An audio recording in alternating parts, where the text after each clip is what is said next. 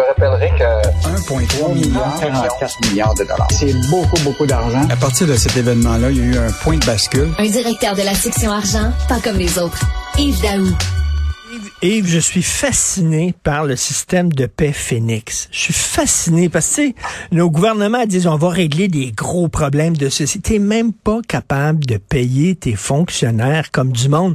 C'est combien d'années que ça dure, ce Christie de problème-là, au fédéral? En, fait, en, fait, en février, c'était le sixième anniversaire de Phoenix. C'est fou, raide. Incroyable. Mais juste te rappeler, Richard, je sais pas si tu connais le magazine Marianne. Mhm, C'est un magazine de gauche en, France. Ils ont fait un, spécial, ça s'appelait Comment on les laissé mourir nos services publics. Parce que les Français payent une lourde dette, tu comprends-tu, pour leurs services publics. Puis là, aujourd'hui, là, tout tombe en lambeaux. Mais c'est la même chose au Québec, pour Canada. Écoute, c'est rendu le système D. Tu connais le système D? C'est débrouille-toi toi-même. Ben oui. Et là, on a cette, puis là, on a cette histoire-là ce matin, là, incroyable de, d'un gars, un, un, immigrant indien, qui normalement, là, la majorité s'en va en Toronto, puis il parle tout anglais.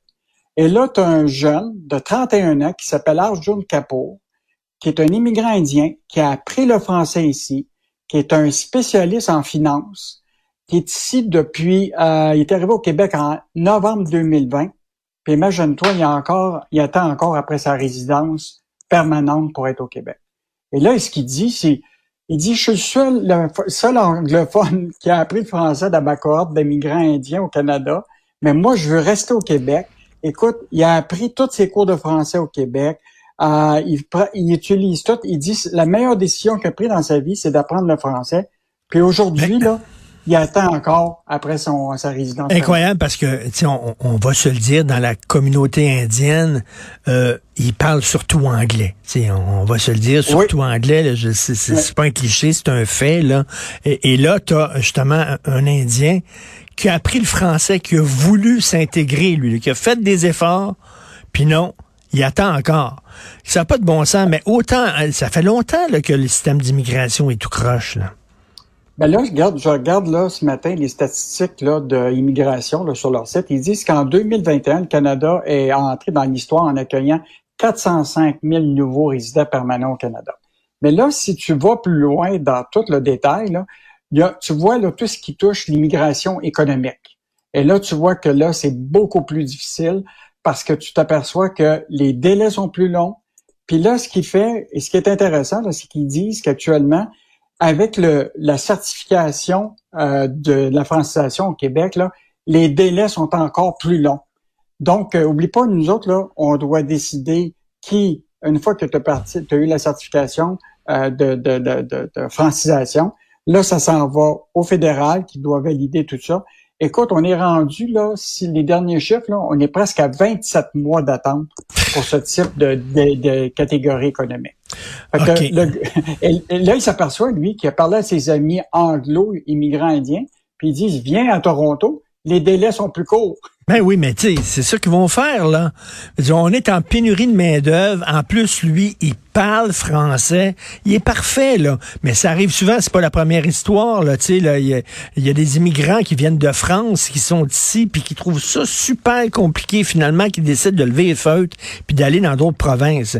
Et euh, il y a pas rien qu'en immigration, c'est tout croche. Et je reviens là-dessus, de ce que je disais au début. Le système de paix Phoenix, tu me disais, ça fait six ans que c'est tout croche. Et là, vous avez un ancien fonctionnaire de l'Agence de revenus du Canada qui a été ruiné à cause de ce système de paix-là tout croche. Raconte-nous ça. Écoute, on n'a pas, on a, il n'a pas voulu euh, dire son nom, puis évidemment être photographié. On l'a quand même photographié. mais hein? écoute, le, pire, c'est que lui-même, c'est un employé de l'Agence de revenus du Canada. ça, c'est l'arroseur arrosé, tu comprends-tu? Écoute, il a dû prendre sa retraite anticipée parce que sa femme était malade elle avait euh, vraiment un problème de, cancer. Là. Puis là, imagine-toi, là, il embarque dans les situations où sa paye est complètement euh, coupée. Euh, parce que lui, il a décidé de travailler quelques jours par, semaine pour quand même tirer des revenus. Donc, pendant la période où il travaillait quelques jours, sa paye était coupée. Puis là, quand il a pris sa retraite, il s'est retrouvé euh, sans paye pendant plusieurs semaines. Donc, il est obligé d'emprunter, imagine-toi, pour pouvoir continuer. Ah, pas en plus, imagine-toi, ils ont trouvé une fausse dette de 10 000 qui devait euh, Écoute, c'est vraiment le bordel informatique non, non, mais ça, euh, Un système de paye, bordel, c'est pas là, c'est pas envoyer quelqu'un sur la Lune, là, Christy, là, ou sur Mars. Payer tes fonctionnaires, ça fait six ans que ça niaise. Il y a des gens, comme tu le dis, pendant des semaines, ils ont travaillé comme des fous. Ils n'ont pas reçu de chèque parce que le système est tout croche. Et le scandale derrière ça, Yves, tu le sais, toi, vous avez écrit là-dessus, c'est que ce système de paye-là avait été utilisé par l'Australie. Puis après un bout de temps, l'Australie a dit ça vaut pas de la marde. Ils l'ont pris, l'ont jeté dans les poubelles. Ça a été le plus gros scandale de l'histoire de l'Australie au point de vue de la fonction publique et tout ça.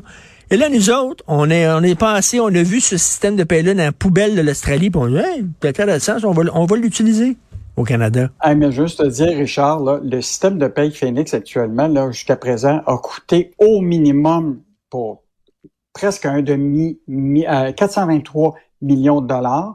Puis là, tu rajoutes qu'ils ont engagé IBM pour euh, rectifier tous les problèmes. Puis là, tu rajoutes plusieurs autres millions de dollars. Écoute, on n'est probablement pas loin là, du milliard de dollars avec ce système-là. Et encore aujourd'hui, imagine-toi, il y a des erreurs là qui sont estimées par le vérificateur général du Canada à plusieurs, presque 500 millions d'erreurs de, paye qui sont toujours pas réglées. Donc, euh, écoute, c'est ça, là, c'était un vrai scandale. Pas, ben, quand peu avait lancé ce projet-là, là, il pensait euh, économiser 600 millions de dollars. ben, aujourd'hui, là, probablement mais c'est comme le registre des armes à feu là aussi qui a coûté là, un prix de fou. Puis chaque chacun, même au Québec, là, nos projets informatiques, là, ça va régler plein de problèmes dans le milieu de la santé, par exemple, tout ça. Ça finit tout le temps par être des gouffres financiers incroyables. Donc la même chose, ça fait six ans, ça n'a pas de sens. Une bonne nouvelle pour Hydro-Québec en terminant? Oui, Hydro-Québec, écoute, hier, une grosse décision là, euh, de la Cour suprême du, du Maine qui dit que finalement, Hydro-Québec et son partenaire vont pouvoir aller euh, de l'avant avec le projet d'une ligne euh, qui va permettre d'acheminer l'électricité au Maine. Je te rappellerai qu'Hydro-Québec avait un projet de contrat avec le Massachusetts pendant 20 ans, un méga contrat de 10 milliards, mais il y a eu un référendum qui a été euh, ben oui, on l'a perdu. ce projet soit arrêté. 50, ouais, 59 des habitants du petit État là, avaient dit non à Hydro-Québec. Il y avait aussi, imagine-toi, une campagne là, de toute l'industrie pétrolière et de gaz là-bas qui avait supporté ces supporters-là pour empêcher que ce projet-là aille de l'avant. Là, la Cour suprême retourne le, le projet à la Cour supérieure pour dire, moi je vous dis, c'est inconstitutionnel, les droits et hmm. les permis sont octroyés, mais là, la Cour euh, supérieure du Maine va devoir trancher si c'est vrai ou pas. Mais c'est quand même un début d'une manche de gagner pour Hydro-Québec. Mais c'est pas Et je te rappellerai que mais oui, c'est très bon. Mais là, Hydro-Québec, tu sais que eux autres avaient déjà dépensé pas mal déjà dans le début de la construction euh, pour euh, cette ligne-là d'une distance de 1,4 km jusqu'aux frontières du Québec pour les, la ligne les, la ligne de transport sur terre publique. Là. Et euh, mais euh, si le projet est abandonné, là, euh, ben, Hydro-Québec là, anticipe des pertes de 536 millions. Donc, euh, une, une, bataille de gagner, mais euh, il reste quand même la Cour supérieure de, du Maine là, qui, est, ben, qui est un défi pour... S'ils veulent, veulent pas notre électricité, on aurait pu au Massachusetts. On va les boycotter. On ira plus là. On ira, à, New York parce que là, à New York, tu sais qu'on a, on l'a signé le contrat de 20 milliards avec New York.